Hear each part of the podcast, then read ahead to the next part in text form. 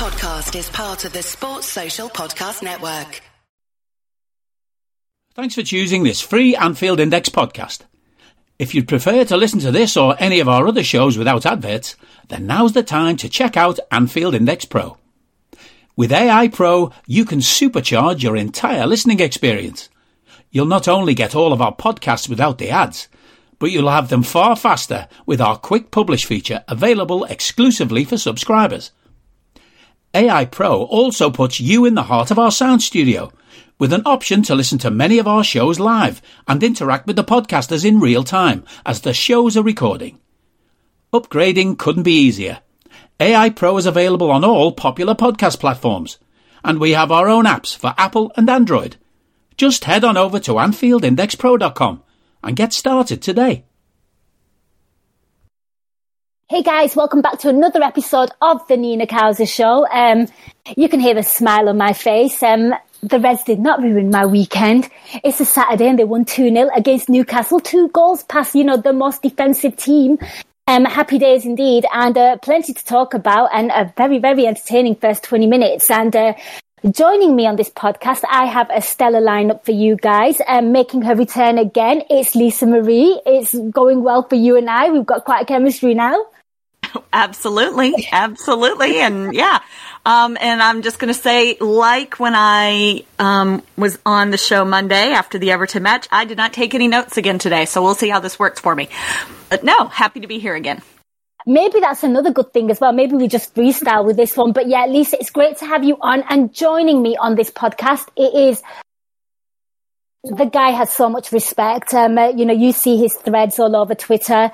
He is the host of the Money Talks podcast. You've heard him many a times on many Anfield Index podcasts, and of course on Raw as well. But it's great because he's on the Nina Kauser Show, and I'm thrilled to have him. It is Mo Chatra. Welcome back, Mo. Oh, thank you. You do the most amazing introduction, so how can I possibly thank you? But yeah, delighted to be on, and really happy to be on for the first time with Lisa Marie as well. So yeah, looking forward to this. I'm really looking forward to it. And thank you for that compliment, Mo. And I know you're a big wrestling fan. Do you think I could make it as like somebody that introduces wrestlers into the ring? Because that's the inspiration. Yeah, absolutely. You would kill it on the microphone introducing WWE superstars for sure, 100%. Yeah. I'm going to start throwing handbags at Eddie and Co now, saying, you know what, I could be somewhere else. No, just kidding. And I forced more into that compliment. But guys, let's get straight into this. 2-0, the Reds. I think it was really important to kind of build on the back of that win, Merseyside derby. So how are you feeling after that? And of course, it is a huge week. We've got the Champions League football coming up as well. Mo, I'll come to you first. Yeah, I mean, obviously, we've had some horrible results, atrocious performances. And, we had, obviously, after the game prior to the Everton game, Jürgen under a bit of pressure, he gave everyone a couple of days off, including himself, and just wanted everyone to just get away from football altogether, just focus on other things, and then, reset and restart again. And I think we've seen, albeit we had some wobbles today, some signs that may have made a difference because, we played really well at home at Anfield, I felt, against the Ev. And then again today, against the tightest defence pretty much in the Premier League, we went to their ground and scored 2. And in fact, I think we'll obviously come on to it, but had there not been a sending off, I think we actually would have played better. I think that them going a man down, if anything, made us take the foot off the pedal somewhat. But I think at the a week ago, had we taken 2 clean sheets and 6 points out of these 2 games, absolutely we would have. So yeah, onwards and upwards, and I think we go into Tuesday night with a bit of confidence now. Absolutely, and you know what? I don't like to draw comparisons and things, but the last time we beat Newcastle and we had a big Champions League game, it worked in our favour. You know what I'm talking about. So let's hope the Reds can, you know, bring some magic against Real Madrid. Lisa, I'm going to come to you. How do you feel after that? And I think it's really important to get like a bit of rhythm going with this team as well. And your response to what Mo had to say as well. And how do you feel after that result? Are you that person who has everything? The coolest merch and those must-have fan threads? Well, over at our Anfield Index shop, we've gone that extra mile when it comes to pimping up your Liverpool collection. From our popular range of bespoke design t-shirts, sweaters, hoodies and hats, to our signature edition mugs, prints and coasters, all provided with fast worldwide shipping. We have something for every Red. We also stock official LFC merchandise and are licensed with the Premier League and UEFA to sell official iron-on shirt badges and sleeve patches. As a listener to this podcast, you can get 10% off everything with coupon code AIPRO10. Just head over to AnfieldIndex.shop or find us on Etsy by searching for Anfield Index. So I agree 100% with what Mo was saying. Yeah, I think it does feel like we're starting to build a little bit of momentum when we badly need it. And again, yeah, a week ago, I really wouldn't have expected 6 points from these two games. So it's a lovely feeling on for me, a sunny Saturday afternoon. And I just hope that it is, you know, the small steps in the right direction that we're looking to, you know, to finish the season with. I will admit that I was a bit nervous coming in to this game, just, you know, knowing the season that Newcastle has had, and the first couple of minutes weren't making me feel any better, but I'm sure we'll get into that. So, yeah, and you know what, as well, we've got a game in hand as well, right? And hopefully, exactly, if we win that one as well, you know, we're back in the mix, and you know, things look quite interesting for us. Certainly in the battle for top four, because let's be honest, that's all we've got in terms of the league. But let's get into this. So, Mo, I'm going to come to you. I don't think we were really surprised with the team lineup. It was pretty much unchanged, but of course, Virgil van Dijk coming in for Joel Matip. I think it made sense. It's what you expected as well. You kind of didn't want to see the likes of, you know, Jota and Firmino being rushed back in these kind of games, given the fact that, you know, the other two lads, you know, the new signings of the season, you know, produced goals and did some wonderful stuff against Everton. So, satisfied with the team lineup?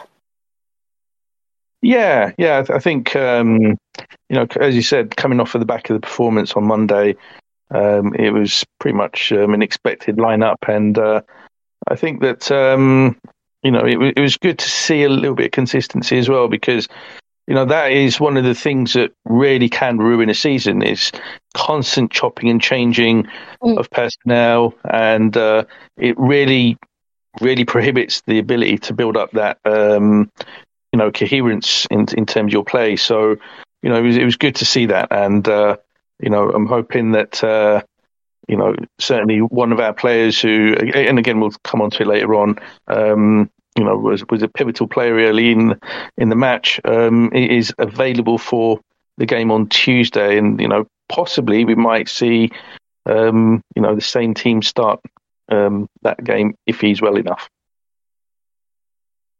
Hopefully. And Lisa, I'm going to come to you with the same question there with regards to the team lineup. I think Mo's pretty spot on. If it's not broke, don't fix it. And we kind of need some kind of consistency with all the injuries we've had this season and all the changing in the formation and everything going horribly wrong.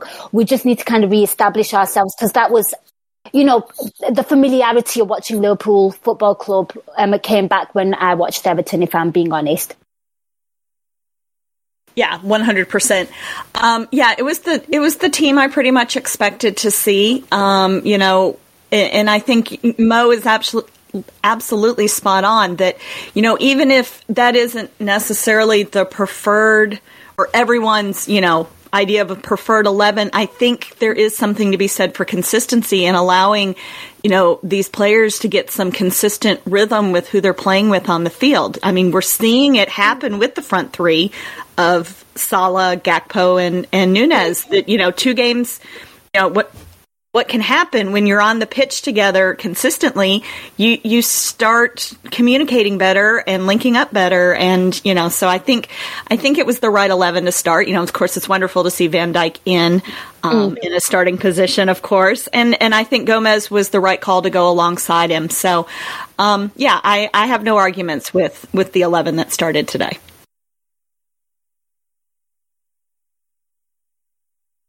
Sorry, there was just some background noise. Hopefully I've muted that. No, could not agree more.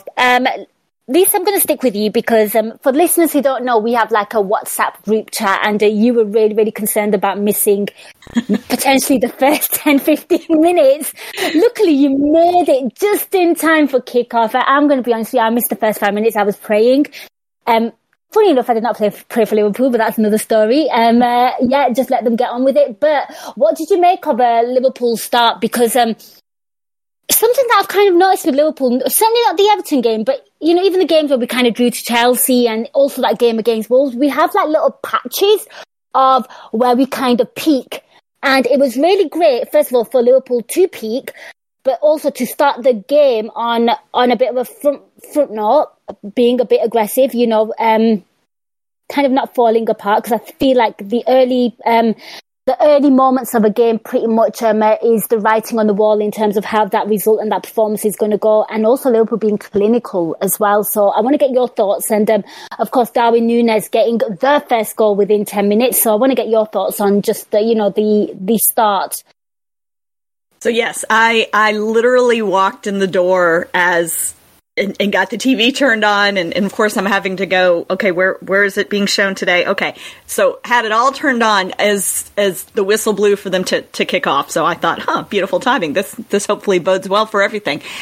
You know, it all started very fast paced, which, you know, I'm all for that, but it felt a little nervy too. And, you know, I'll probably say this multiple times during this podcast today, but God bless Alisson Becker is all I have to say, because he had a couple of big saves there.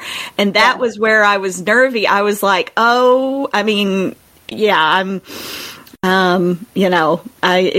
was a bit of a nail biter, if you will, right there at the beginning. But once Darwin scored that goal, and you know, and I was so pleased for him, as anybody would be, but you know, I'm hoping that kick starts him to where we're seeing him score again and again and again. But you know, that felt as though, okay, that tipped the balance in our favor a little bit, and then of course it just kept going. You know, for the short term there. I mean, it was kind of funny that, you know, at one point you're like, oh my gosh, it's only been 20 minutes, but wow, what a 20 minutes it's been. So. Agreed. And Mo, I'm going to come to you because I want to get your thoughts on, you know, Liverpool's quick kind of start, and Núñez as well within 10 minutes. I mean, Trent was just absolutely magnificent. I love the fact that it was like a great worked goal once again. And can we just give a special shout out to Núñez's touch and finish, because I feel like that was probably the first sight he had on goal. And normally he might scuff a few before he gets warmed up, but he was clinical from the get-go, and so crucial if those 20 minutes were like our peak moments in the game. Yeah, I mean, you know, just what, 2-3 minutes prior to that, you know, as Lisa Marie touched on, you know, that big save from Almiron, and you know, once again, we could have been behind in the first few minutes, but you know, we kept it level with that great save, and then, sure enough, Trent with, you know, an absolute masterful assist, a sublime cross, and you know, the way in which.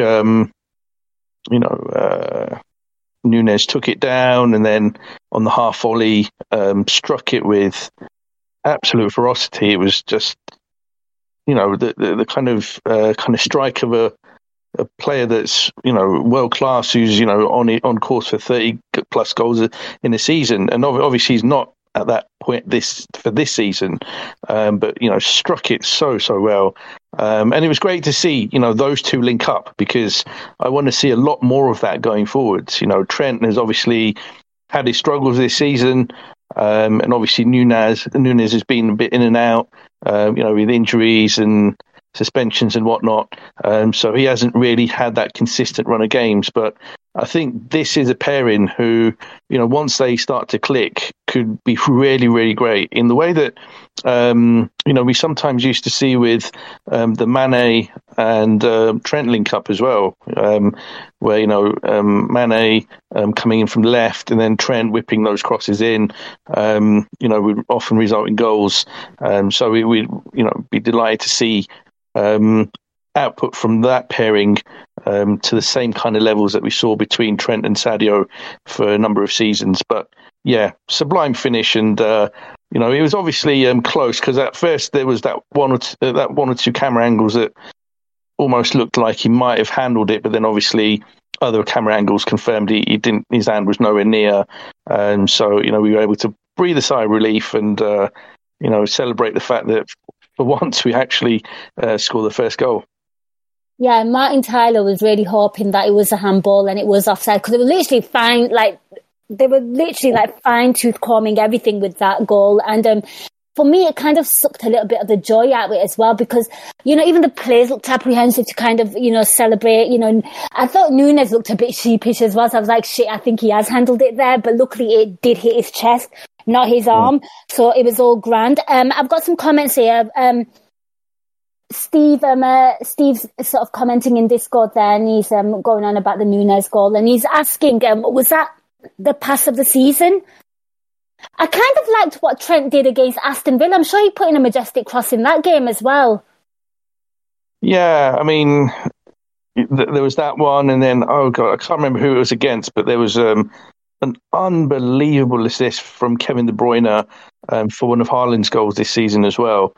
That was earlier in the season. But yeah, I mean, this one was absolutely top draw, outside of the foot. And, just the kind of things that very, very few players can deliver. And Trent is one of those players that when he's on song can do stuff like that, magical stuff. He's been praised the LFC pass of the season. He really wants to give him, yes, Steve, we'll agree with you. He gets it. What do you make to that, Lisa? I would agree. And, it was very much nice to see Trent again today. It hasn't been his best season, of course, and he, he played so well today, and he had a number of really, really well placed, well put, well timed passes. But yeah, that would definitely be, that one is definitely a contender for the LFC pass of the season. Steve, you got your wish. And Mo, I'm going to come over to you because, Liverpool 1-0 up. Things are looking good. I thought Liverpool playing really well in this moment as well. And then on the 16th minute, I mean, that pass from Mo Salah and, seeing Gakpo get 2-2 now, people kind of giving him all kinds of criticism that bad signing, he might be a massive flop. And I mean, can we just give a shout out to your namesake there as well? The assist king. He can do everything, right? I mean, it was just wonderful. One thing I really liked about these goals was the fact that this is a relatively new strike force in a sense, two brand new strikers there with Mo Salah. And it's not been the easiest. I think goals were kind of drying up to some degree, and seeing those players have some kind of cohesion and some kind of chemistry now, it kind of looks quite exciting what they can kind of deliver. But I want to get your thoughts on the goal. Yeah, I mean, I thought that the pass... we just took out their defence. Yeah, absolute defence-splitting pass. And it's a sort of one that he sometimes used to...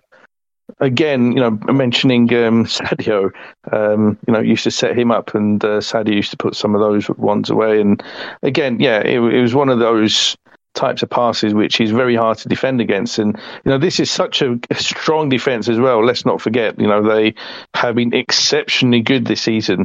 Sven Botman has been one of the players of the season. And yet, it was very difficult to defend against something like that. And, Gakpo coming off of a very encouraging performance against Everton, again, I thought had a really, solid outing again today. And I thought the way in which he took the finish was really good as well. And perhaps not what you might have expected in his first couple of games when he looked a little bit, hesitant and unsure of himself almost. And I mean, there's still a debate about whether maybe it might be better to have a bit of a swap between he and Núñez, and perhaps Gakpo's normally more suited to and more used to playing from the left, moving there, and perhaps Núñez moving more central. But either way, I mean that works still nonetheless today. And to go 2-0 up, with only 17 on the clock, pretty much nobody would have expected that. I think everyone would have thought, it's going to be very hard to score goals against a very, very well drilled Newcastle team. So to be 2-0 up was just the stuff of dreams. It really was. And Lisa, I'm going to come to you. I want to get your thoughts on Cody Gakpo's goal and, Mo Salah with the assist there, and, how just basically your overall feelings in terms of Mo's touched on it there. This is a very defensive side. I think we were the last team to kind of put two past them in the league and stuff. So to be 2-0 up in such quick time as well, in quick succession, and us to be so absolutely clinical as well. The chances we got, we kind of converted them. For me, it was just an absolute joy to watch, and just seeing how well worked those goals were as well, that they weren't scruffy. But your thoughts? Yeah. Sorry, I'm trying to organize my thoughts here.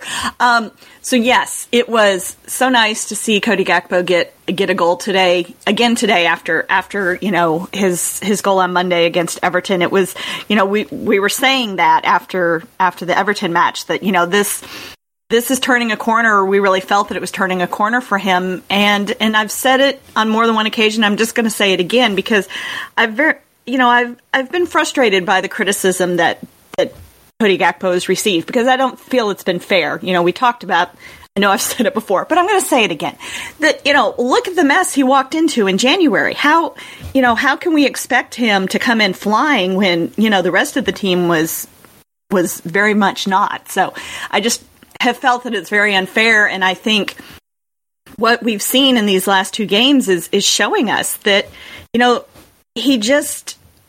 he needed to get acclimated and settled, but, the team needed to get to where he could, play with, successfully within them. So I like seeing it. And, and I think we touched on this again the other day that, this just gives us options, now that we're getting Jota back in and everything else, Gakpo is he's just going to be another tool in the toolbox for us to be able to use moving forward. And I think that's great. So, it was another just great goal. And, as nervy as I felt in those first couple minutes of the game, by the time that second goal went in, I was like, oh, this could be fun. This could end up being, this is a game I'd been sort of nervous and dreading, but wow, this could be a fun game to watch. So, and it was for a little bit longer, and so yeah.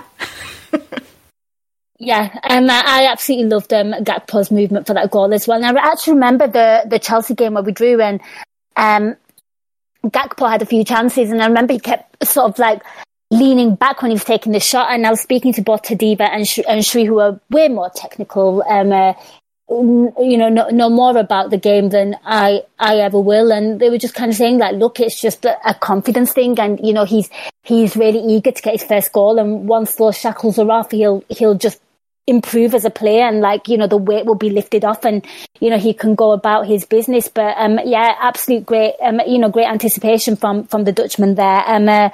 Long may it continue, and he adds another threat to our attack.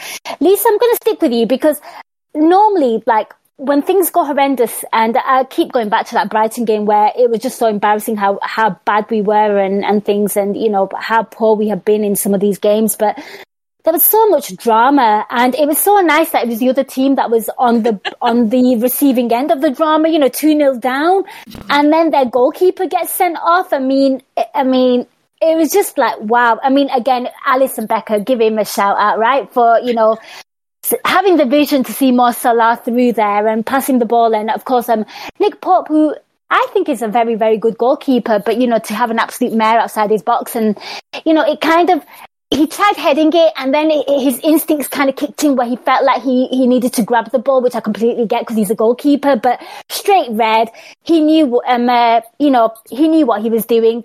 Zero complaints. But in 20 minutes, so much drama, and we were like laughing at it, which was quite nice. It was pleasant to see things dropping our way there for once. And it was interesting at halftime listening to them talk about Nick Pope's mistake, which I like him as a goalkeeper too. And it seemed like when he was with Burnley, he always had his like games of the season up against us. It was just incredible. But yeah, I mean, it was, Alisson knows how to pick those lawn balls out. I mean, we've seen Mo score the goals off of that, and it's great. And someone, and I don't remember who it was, but at halftime, yeah, they were like, oh, did he not think that if he picks up the red, that meant he was missing the cupcake? I'm like, yeah, all of that's going through his head in those, 2.5 seconds. Salah's like, yeah, absolutely bombing it down.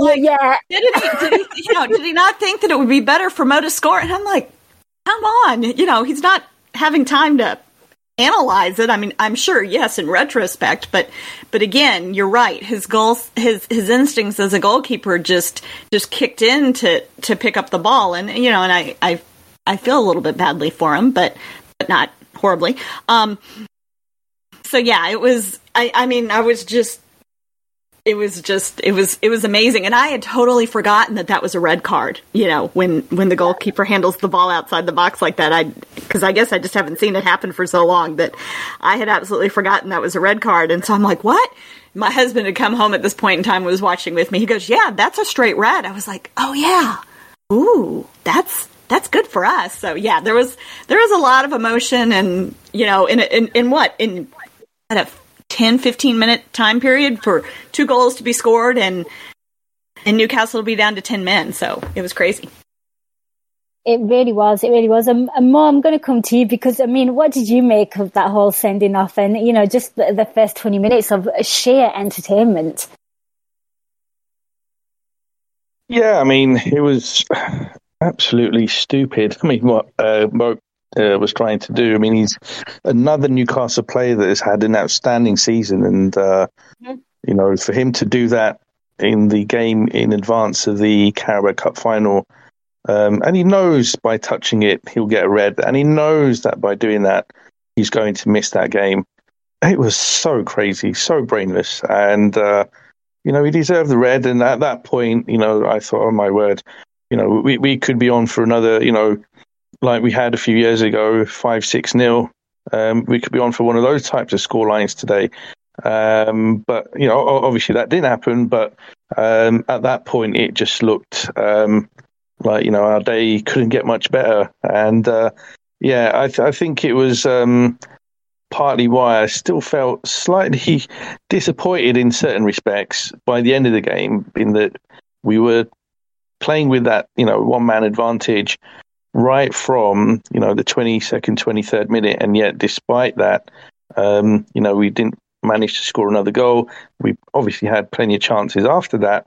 But it almost killed the game in a way, in that, we thought, okay, we're down to a one-man advantage. And I thought, we were really looking strong up until that point. But then after that, it seemed like we slightly took our foot off the pedal a little bit. You know what, and I'm going to stick with you on that, because Steve Pizza actually had a question regarding that, and I want to get both of your thoughts on this, and I'll stick with more on this one. But can't call in Nina, but would love the panel to discuss why we always seem so bad against 10 men. Can't think the last time we killed the team off. I mean, Mo, I'm going to come to you. I mean, you said you were kind of disappointed. Do you think maybe as well, potentially, the Reds kind of decide? I thought they should have scored more. We definitely looked more clinical in the first 20 minutes. Do you think maybe at some point during, I don't know, like, were they maybe thinking about Real Madrid as well and maybe sort of conserving some of that kind of energy? Yeah, I think that's definitely a factor. I think that Tuesday night definitely would have been on their mind. They don't want to completely burn themselves out. And if, you know, they're 2-0 ahead, they've got one man advantage.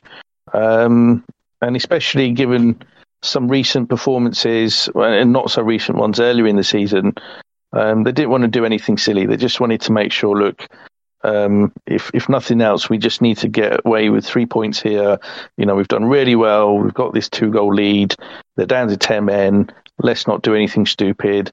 And let's make sure that, you know, we conserve stuff. But at the same time, we did have chances. I mean, we managed to achieve, checking the stats, 4 official big chances, which hardly ever happens against Newcastle United these days. So, you know, that was still good. And, you know, again, we'll come on to it later on. But, you know, we had a couple of glorious chances to end up with a far better scoreline than we achieved. But, you know, at the same time, one of the things that we have to do is give credit to Newcastle as well, because it wasn't all about us taking our foot off the pedal. It was a really good Newcastle United team thinking, right, even though we're a player down, you know, we're a different team now. We want to show that fighting spirit. And they gave it a really good go, in fairness to them. And, you know, the likes of Saint-Maximin, you know, gave us a lot of trouble. And, you know, you got to give some credit, you know, to them to keep going and keep going. And I think it was only in the last perhaps 10 minutes or so that they finally showed that kind of lack of intensity. But up until then, they did well up until that point, though. I have to agree with you. I thought he was an absolute bright spot for them. And I thought if a goal was going to come, it's going to come from him and his pace and, like, you know, the way he was kind of like switching up on both flanks as well. He's an absolute nuisance of a player. And I guess from a tactical point of view, you know, like you said, maybe Liverpool were kind of, you know, thinking about Tuesday, and, you know, if they already have so much in their engine, then they don't really want to overcommit themselves and maybe risk injuries. But, you know, from a tactical perspective, I mean, if just to answer Steve's pizza there more, and then I'll come back to Elisa. I'm kind of thinking, you know, like if you're playing against 10 men, like, for me, like, the sensible thing would be maybe like something like, you know, like stretching out the play and forcing their players to cover more ground, tire them out. You've got the clinical edge to put those chances away. But I thought, you know, maybe we could have gone down that approach if there wasn't a Real Madrid game to think about. You know, tire your opposition out. Use that man advantage.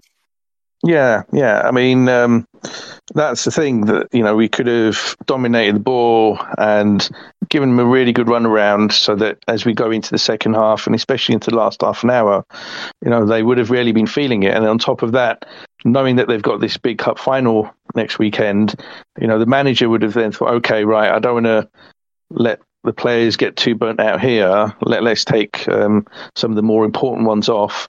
And then again, that would have given us a chance to kind of, you know, really hammer home the advantage. But no, instead, what we saw was, you know, large stretches of Newcastle dominating the ball. And certainly in the second half, you know, for the, you know, first 20, 25 minutes of that half, you know, it almost looked like 11 versus 11.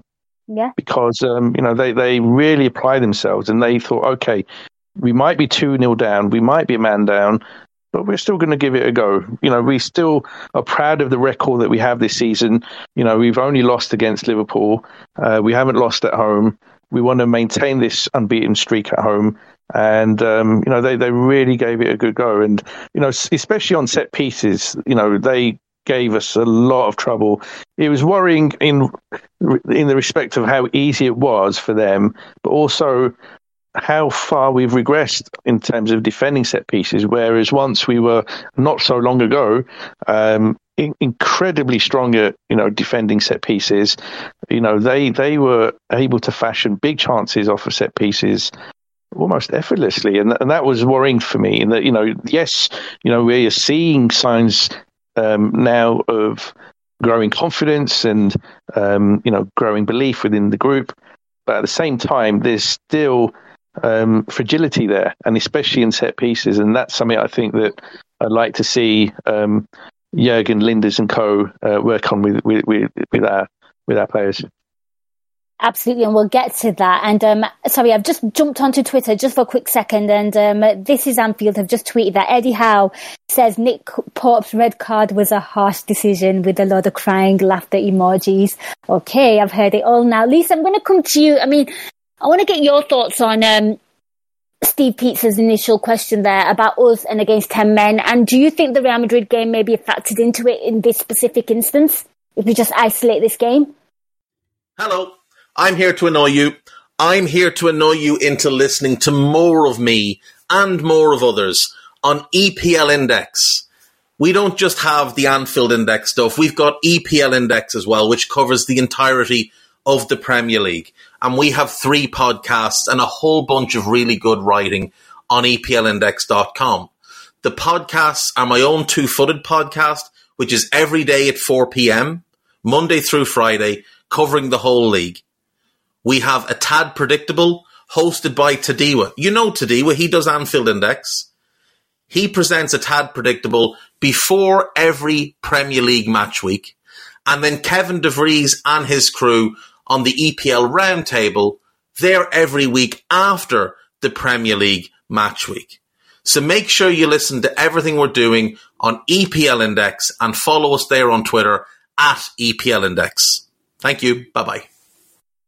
So, in regards to the question about 10 men, I had the exact same thought. I mean, that exact same question went through my head is why can't we ever seem to turn this into an advantage for us? In fact, some ways it almost seems to work against us a little bit for another team to go down to 10 men. And I can't explain that. I don't have the technical, knowledge to do so, but I would agree. We just don't ever seem to really take advantage of that 10-man, opposition when it happens for us. And I hadn't thought about the Real Madrid angle, but that makes sense. Now that you both have raised that point, I would agree that probably is a factor. Especially with us already being 2 goals up, which, a two-goal lead is not necessarily as comfortable as you can think it would be, but still, coupled with the 10-man, with the 1-player advantage, you would like to think it was.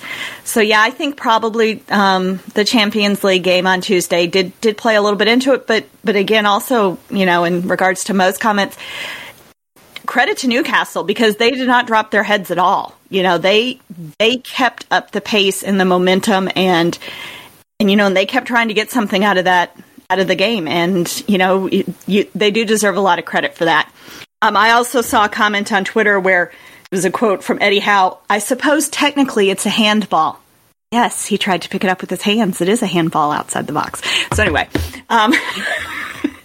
it's amazing. I also mentioned to my husband that I said, I can't wait to see Eddie Howe's post-match press conference because there's going to be all kinds of whining and apparently I was correct. You were absolutely. And let's keep talking about this game and, the first half, because, it kind of bothered me that, we didn't really seize the opportunity, seize the momentum. And what did you make of them? Lisa, I'll come to you. What did you make of the defensive setup? I mean, how do you think Joe Gomez and Virgil van Dijk did? I thought Virgil van Dijk, given the fact that he's come back from his injury, had a good-ish kind of performance. Not his best. I won't say it was his best, but solid enough, but not the elite levels that we kind of need from him. Agree. But that's been a little bit of Virgil's season, as a whole this time, yeah. To be fair. So, yeah, I mean, and I think Joe Gomez, I mean, yeah, there were a couple times that he made me, a bit nervous. But overall, I think Joe Gomez had a decent performance today. Spectacular? No. But, I don't recall, but maybe one time where I was definitely questioning a decision. And I can't remember the specifics. I just remember the going, ooh. Joe, why'd you do that? So yeah, I think overall, I think it was a decent defensive showing from us. Again, not what, you know, the standards, the high standards that we used to have and meet, but certainly better than what we were seeing, say, 2-3 weeks ago. Very fair, I'd say, Lisa. I'm going to come to Mo. Mo, what did you make of the defensive pairing and just the defensive setup in general? I mean, we're going to talk about Alisson Becker in a minute, but what did you make of Virgil van Dijk coming back? And when are we going to see the best of Virgil van Dijk? Well, I mean, obviously he's just come back, and I think we're going to have to hope that he has a stronger performance against Real Madrid. I mean, that said, Real Madrid are not in the best of form either. But, I think, you know, clearly Virgil is at his best the top centre-back in world football. He is still the measuring stick against which every other centre-back in world football is compared. And, you know, he's still got a couple of levels to go at least before he's at or close to the, you know, peak levels that we've seen from him. And, you know, there have been some suggestions that say, you know, he's not quite the same player he used to be. Yeah, I mean, he hasn't been at his absolute best this season, but, you know, you only have to cast your mind back to last season when, you know, he was as good a centre back in world football, in my view. I thought he had an outstanding season last season. Yeah, I mean, certainly in the early parts of the season, he was still kind of playing his way back into form. But, you know, as we went into certainly the second half of the season, you know, he was a colossus. He was so strong for us. And, you know, the fact obviously he had that injury and missed a few weeks for us was far from ideal. But at the same time, importantly, you know, he is now back as we go into a crucial run of games. You know, we've got Real Madrid coming up twice and obviously United in a couple of weeks. And I think we are going to see some improvements from him. But, you know, we'll have to see if he can, in the meantime, still perform at acceptable levels. I still felt today there were times when he didn't quite look as assured as you normally see from him. There were other times and other moments where, you know, he was perfectly adequate. And with Joe, I thought he had another good game. I thought his performance against Everton was probably his second best performance of the season after his fantastic effort against Man City earlier in the season. Yeah. And I think that, you know, when he is alongside Virgil, that does lift his levels. And so I think for the time being, out of Matip and Gomez, I probably would actually prefer Gomez. I think he complements Virgil that slightly bit better. And I think especially against some of the opposition that we've got coming up in the next couple of weeks, I think he might suit us a bit more. And obviously we'll all be hoping that finally, you know, we'll see Konate back in, you know, in the next couple of weeks as well. Because that partnership, Konate and Van Dijk, when they're together, is pretty much the elite centre-back pairing in world football for me. So, you know, we've not really seen it all this season. So, you know, if they can then get together and see out the remainder of this season for us, that will be a huge boost for us. It absolutely will. We're going to talk about Alisson Becker now because, Mo, I felt like against Everton, it was really nice to see Ali just kind of have a bit more of a kind of relaxing kind of game, considering he has been the man of the season because of the games and the, you know, the performances that he's sort of churned out. He's probably been the player of our season, but today he produced some crucial saves, and it was, you know, with set pieces, you kind of touched on it. I thought we looked really ropey, and, you know, just in general, I feel like the concentration ain't quite there. I also feel like we looked quite vulnerable when balls were playing around our back, but the goalkeeper was in elite form once again, and against, I guess, again, that's the difference, isn't it, between us getting 3 points and, you know, us not getting anything, because, you know, yeah, it was 2-0, but if the goal, you know, if Alisson isn't Alisson Becker, that could have easily been, you know, 3-2 to them, 4-2 to them, you know. He was just, alert in the crucial moments. Yeah, where would we have been without him this season? I mean, certainly not in the place we are on the table. Rocket zone. yeah, he's been absolutely colossal for us when, you know, some of his other teammates that have been at world-class levels in the last 2-3 years have been showing decline, have been showing horrible losses of form. You know, he's the only one that has maintained world-class levels all throughout this season. Yeah. And, you know, he's so important to us. And I think, again, he's a player that will play a very important role for us in the remainder of this season. Obviously, there's no chance of winning the Premier League, but, you know, if we manage to get past Real Madrid, and I, you know, quietly have a lot of confidence, actually, that we can do something, he says, because, you know, as I said earlier, they are not in the best of form right now. And, you know, if they have got some of their top players in not the best of form and they're coming up against a world-class Alisson, I think that really improves our chances of getting through to the quarterfinals. But, yeah, I think that, you know, if we do manage to get to the top four, whatever bonus that we normally pay to Alisson, we should triple it, because if it weren't for him come the end of the season and we do get top four, then we would have been nowhere near. So, you know, all of that tens of millions of Champions League money will be purely down to him, in my view, if we do manage to scrape top four come the end of May. You know, Lisa, he's been putting on in those crucial saves, and listening to Modern saying he's going to be crucial if we're going to like secure top four finish. I would not be surprised if he scores the winning goal against Nottingham Forest at this moment, you know, reliving the West Brom thing, you know. Nice. He's just been incredible, and incredible again today, I might add. I mean, you know, I could sit here for 10, 15 minutes and probably wax poetic about Alisson Becker on, you know, on many ways. He's just, I think he's so consistent. You know, I mean, that's one of the strengths. Again, there are many, but you know, you don't worry, or I don't, really, you know, ever when he's in goal. He's just, you know, we've seen him save so many crazy things, and you know, and I think, you know, what, a month or so ago when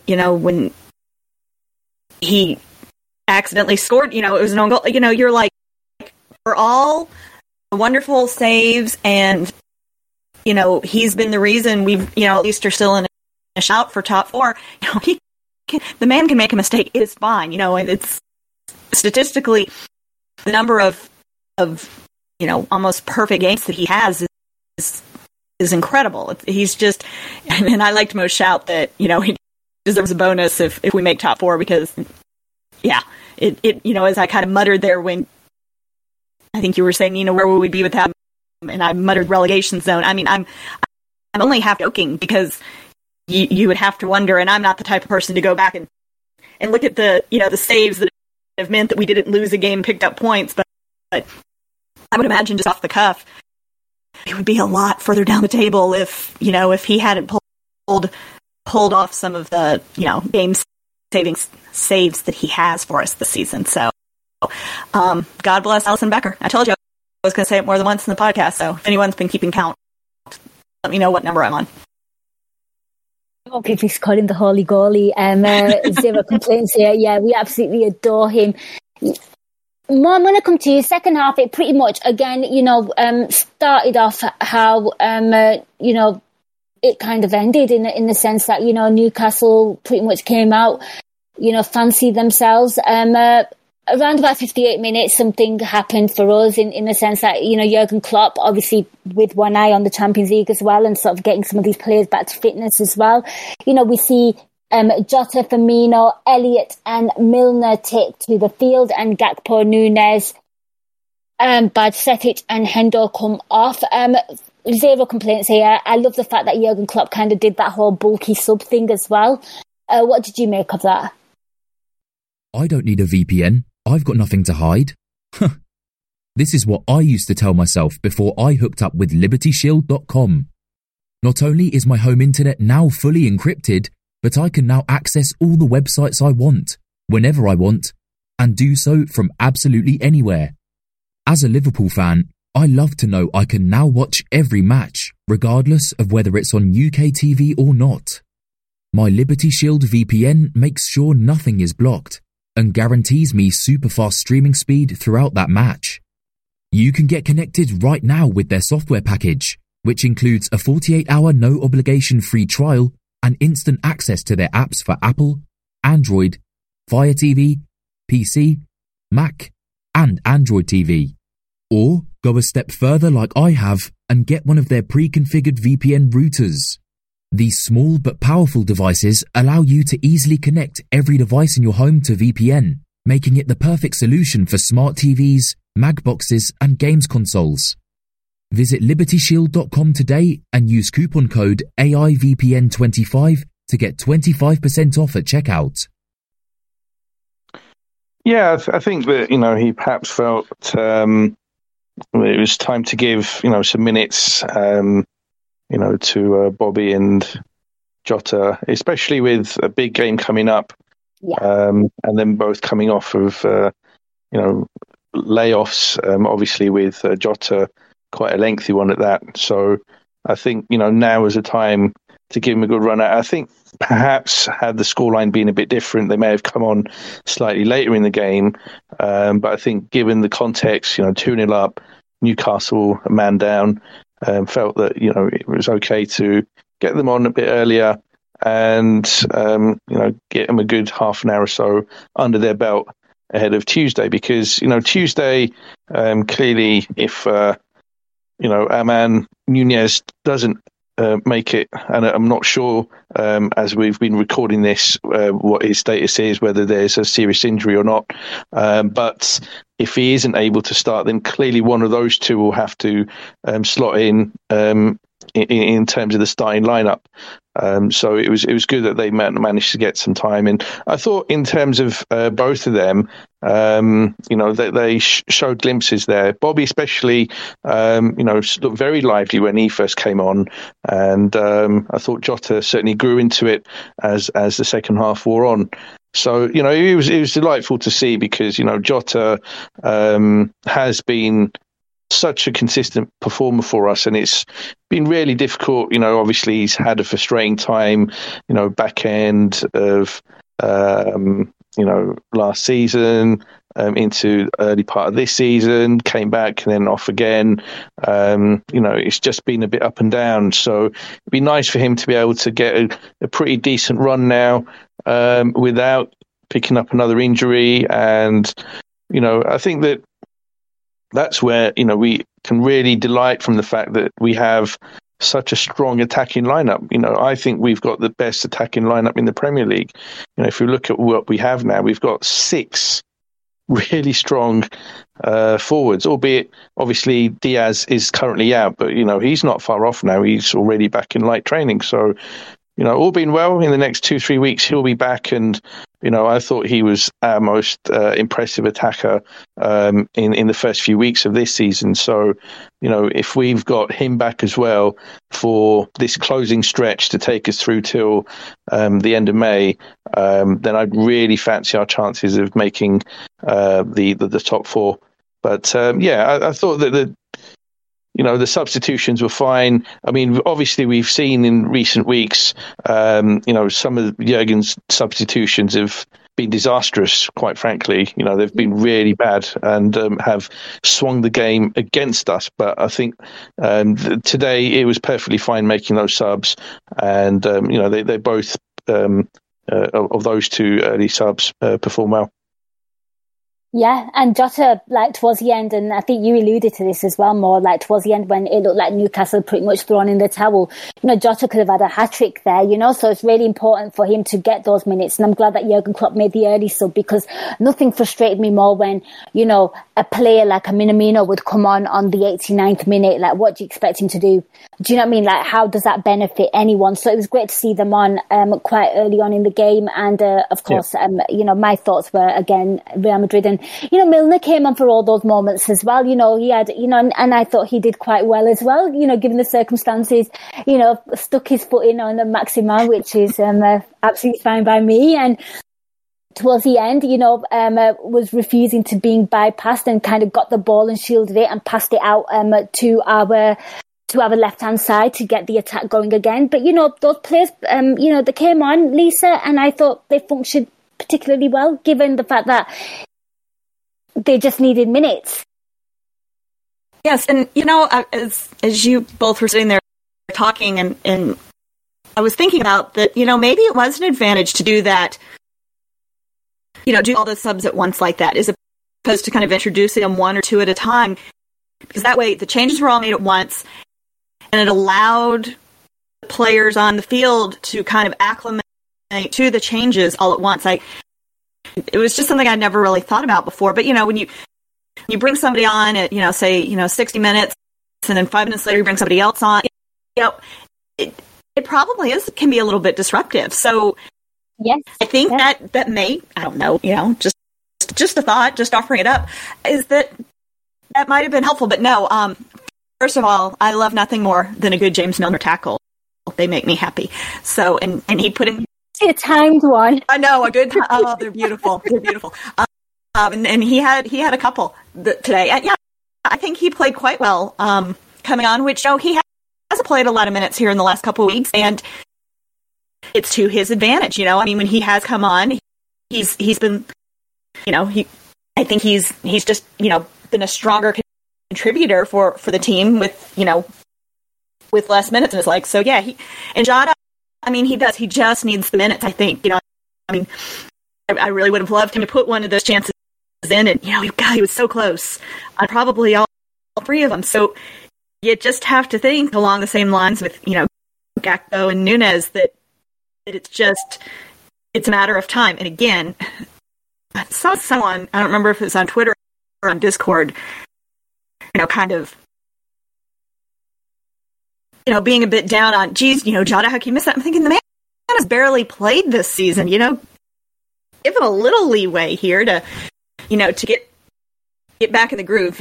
And that's the thing about, you know, Diogo Jota. You never know when he's going to pop up with a goal. So, you know, 2 or 3 against Real Madrid on Tuesday night would be great. That's what I'm hoping for. Going to expect a Jota quiet, mysterious performance and bang 2 goals in out of nowhere. I'll take that. Thank you very much. Yeah, no, I had 0 complaints with regards to the subs as well. And with regards to Núñez and Mo, you've kind of touched on that. He might potentially have a little bit of injury. I've just been reading on Twitter now as well, because it was news to me. I literally didn't see that.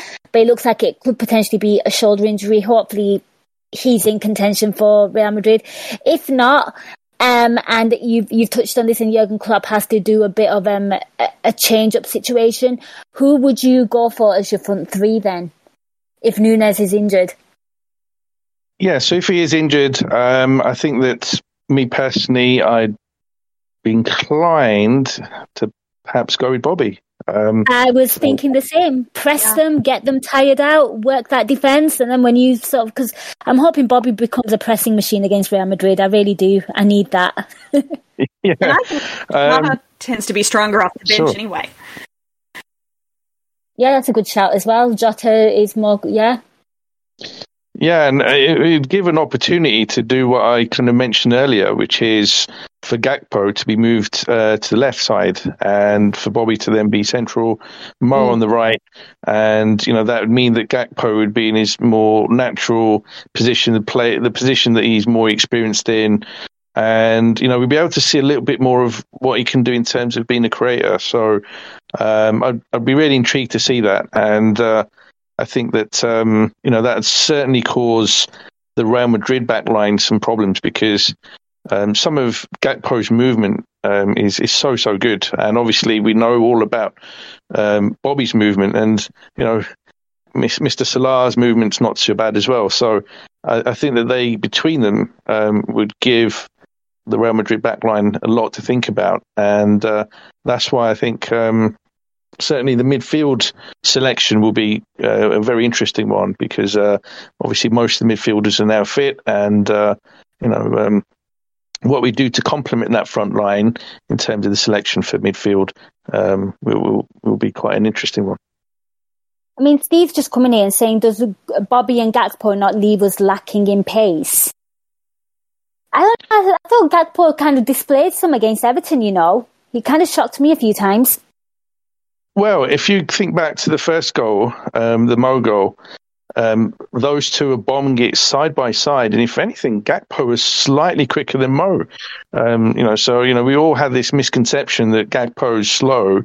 And, he proved it against Everton. He went toe for toe in that foot race with Mo and was slightly ahead of him. So, I think that he'll be perfectly fine in terms of, causing that Real Madrid backline some problems. And, like I said earlier, that is a team that, in terms of its confidence, it is fragile. They're well behind in the race for La Liga against Barca, and they've had a number of losses. And even in the Club World Cup last week, conceded 3 goals to a bit of a Mickey Mouse team. So if they can concede 3 goals to a Middle Eastern team, then we should be disappointed if we can't put 2 or 3 away against Real too.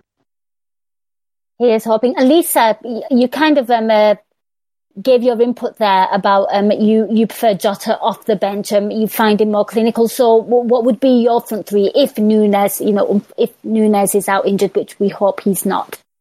Yeah, I would agree with Mo that, you start Bobby and hope that he can kind of tire things out a bit. And then, I would bring Jota in off the bench. I think he tends to be more of an impact. Make more of an impact that way. I mean, I'm sure, again, if someone went back and looked, yes, there's been games where he's done well when he started, but it seems to me, especially with him kind of coming back from injury, he's likely to make a better impact, as a sub off the bench, come in with his just sort of unpredictable, he can pop up and kind of get a goal wherever, a scruffy type of goal with, where he's more fresh and, the opposition is more fatigued. I just think that would be an advantage. Yeah, I would have to agree with that. And when Mo actually did say Bobby, I was like, nodding, because I thought that was the play that should have played in the final, in my opinion, in the Champions League, and then bring Diaz off from the bench, just so we'd have some tired legs. And that would be my go-to as well, and my preference. You know what? I'm going to give you a little side note. One thing I really enjoyed in that game as well, the fact that the Toon army were absolutely furious with Núñez.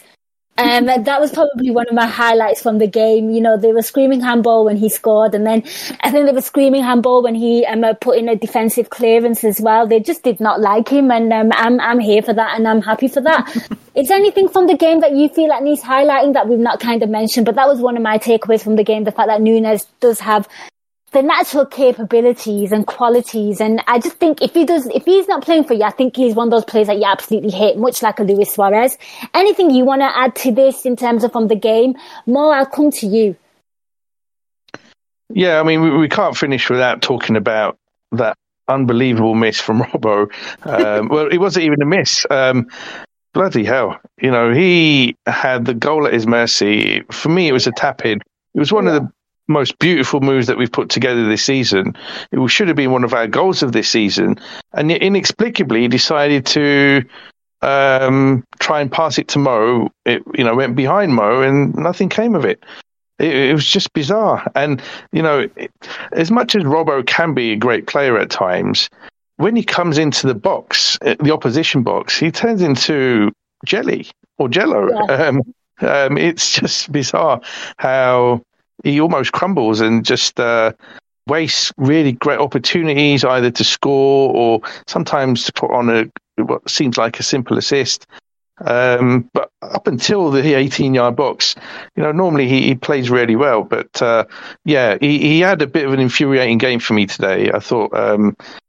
Obviously, he did some really good stuff earlier in the week against the Ev, but today was one of those kind of games where you can get a bit frustrated with him, where some of the stuff he does is a bit head scratching. But yeah, had he scored that 3-0 up, 15 minutes to go, then the St James's Park would have started to empty out, and I would have fancied us to go on and then score maybe a fourth goal, perhaps a Jota tap in or something. And in fact, Jota had a glorious chance with that header as well, which again normally he would put away, but obviously coming back off of long-term injury, still a bit rusty. He put it just shy of the goal. Yeah. But overall, I think we. Had we been offered a 2-0 win before the game, we would have absolutely snapped it up. So, despite whatever frustrations we may have had, still a huge result for us, 6 points off of top four with a game in hand. So, I'm still delighted about that. Absolutely. And I love the fact that, we are nitpicking here in terms of should have put that away, which is just so refreshing, because that's how we've always been. That's been our demeanour as Liverpool supporters, which means that's that, problems. Yeah, exactly. And I'm here for them, because what I've been watching recently, I never want to see again. And I love the fact that you call Jolly Jello, just to make Lisa Marie feel really comfortable, because when I have her on with her fellow Americans, they decide to take over my show and try making it as American as possible. See how hospitable we are in England. But yeah, Lisa, I'm going to come to you. Any takeaways from the game? And I'm just sorry that one of those James Milner tackles didn't take out Anthony Gordon, because I don't like him. Nobody likes him. I was really hoping Milner was to kick him in the air at some point in time, so opportunity missed as far as I'm concerned. Yeah, I mean, Robertson, I think the day that he actually scores one of those, we will all fall out, because he's missed so many over the last couple of seasons that I don't even expect him to make them anymore. It's just okay, yeah. And honestly, if he shot it, he probably would have shot it over the crossbar. I mean, because that's just what seems to happen. He does seem to have some sort of mental block when it comes to shooting. Once he gets in the box, I don't get it, but whatever. I think it was kind of a boring second half in a way. I mean, something happened in the first part of the first half. But again, I will take boring and a win any day of the week and twice on Sunday. So overall, I'm okay with it. Absolutely, and watch Robbo score an absolute screamer against Real Madrid. I'm before it. Madrid. He's this podcast, people. Yeah, we're here for it. He will be responding. Guys, the last thing before we close off the show and I get some plugs, man of the match for you guys. Lisa, I'm going to come to you. Who was your man of the match? Alisson Becker. Uh-huh. I'm not even going to debate it. Although Trent was close second. But no, it's Alisson Becker. Fantastic fit. Yeah, I thought Trent was absolutely fantastic today as well, certainly from a creative sense as well. You need that, and the attackers certainly need that as well. Mo, I'm going to come to you. Alisson Becker is Lisa Marie's man of the match. I'm kind of swaying that way as well, naturally. What about you? Is there anything different you want to add into the mix, or is it a full sweep for our keeper? Yeah, full sweep. Pivotal save in the first 3-4 minutes. Had we conceded...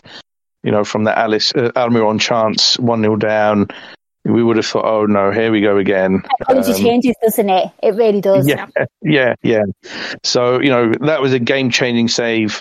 And then obviously 2-3 minutes later, we score and then we go on to win. So once again, he played a huge part in the result. And without him, we would have, in my view, even with Newcastle man down, potentially drawn or even lost the game. So that's how important he was. And I think that, confidence now is so important as we go into the closing stretch, the final 3 and a bit months of this season. And that man, single-handedly can give everyone else around him that confidence. And so, we're all praying, we're all hoping that he stays fit, stays healthy, and stays on top form between now and the end of May. Absolutely. I'm also going to give him a little special shout out for getting Nick Pope sent off as well, because it was him that sends him more on his track. So yeah, a really, really influential game in all aspects. So Alisson Becker is our man of the match. Guys, if you've give us your thoughts, give us your shouts for man of the match. We'd love to hear from you guys on Twitter or any social media platform. We've come to the end of this podcast. Really enjoyed it. I hope you enjoyed it too. A massive thank you to everyone that joined us live. And also for your comments in Discord as well. A huge thank you to both Lisa and Mo. Before I let them go, I'm going to get some plugs. Mo, I'll come to you first. Where can people find you on social media, and is there anything you'd like to plug? I know you've been quite busy with, all this chit chat about finances and football and things. Yeah, you try to be. So the main platform to find me on is Twitter, at Mo Chatra is my Twitter handle. And in terms of podcasts, so as usual, I like to get Money Talks pods out fairly regularly, and in fact I've recorded one just today with Mr. Dave Hendrick, so that should be out tomorrow as we record this, so Sunday. And then in the next couple of weeks Liverpool's accounts will be published, so that'll be one of my highlights of the year. So I'll be obviously putting out a podcast to cover those as well. Excellent stuff. Do give that podcast a listen. It's highly informative, highly educational, and also give Mo Chatra a follow, because those financial threads that he posts on Twitter, they go absolutely viral. He is an absolute must follow. Great guy, awesome human in general. Please give Mo Chatra a follow. And Lisa, where can people find you, and is there anything you'd like to plug? You can find me on both Twitter and Instagram at LMarieMH. Nothing personal really to plug, because we haven't recorded a main AI podcast in a while, but I'm sure we will again at some point one day. But I do want to say it's been an absolute privilege being on with Mo Chatra. You have educated me so much over the last year or so with your podcast and breaking down all that financial stuff, that it's a service you do, sir, and thank you so much for it, because it's a thank you both. Thank you so much. And and I feel very privileged to have been on the podcast with you here today. So too kind. Thank you. And likewise. Yeah, she's awesome. Give Lisa a follow, please. She is incredible. Although you might actually lick your phone screen, because she's always posting pictures of her baking and whatnot. So just putting that out there, but give her a follow. She's excellent. She's a great red. And also, we can't wait for the main AI podcast to be kicking off again, because the chemistry on that podcast is absolutely phenomenal. Give both of these a follow. Check out their content. For my part, I will be back, obviously post-match for Crystal Palace. Should be doing a Euro incision as well. Myself and Guy Drinkle there, chewing the fat off Europe. Hopefully Liverpool win. Guys, thank you so much for listening. Hope you enjoyed the podcast. Enjoy the rest of your weekends. And guess what? You can watch Match of the Day. So that's awesome, isn't it? Till next time, take care, and up the Reds. We hope you enjoyed listening to this Anfield Index show. Please be sure to subscribe to our channel so future podcasts find their way to your device automatically. There's nothing quite like fan engagement, and we'd love to know what you think of anything discussed on this show. The best way to get in touch is over on our free Discord community, where both podcasters and listeners debate the hottest LFC topics 24/7. Sign up free now at AnfieldIndex.com/Discord. You won't regret it. You can also follow us on Twitter at Anfield Index, and find us on Facebook by searching for Anfield Index. Oh, and before you go, we'd love it if you could leave us a 5-star review on your favourite podcast app. It only takes a couple of seconds, and it means the world to the people who create these free shows. Sports Social Podcast Network.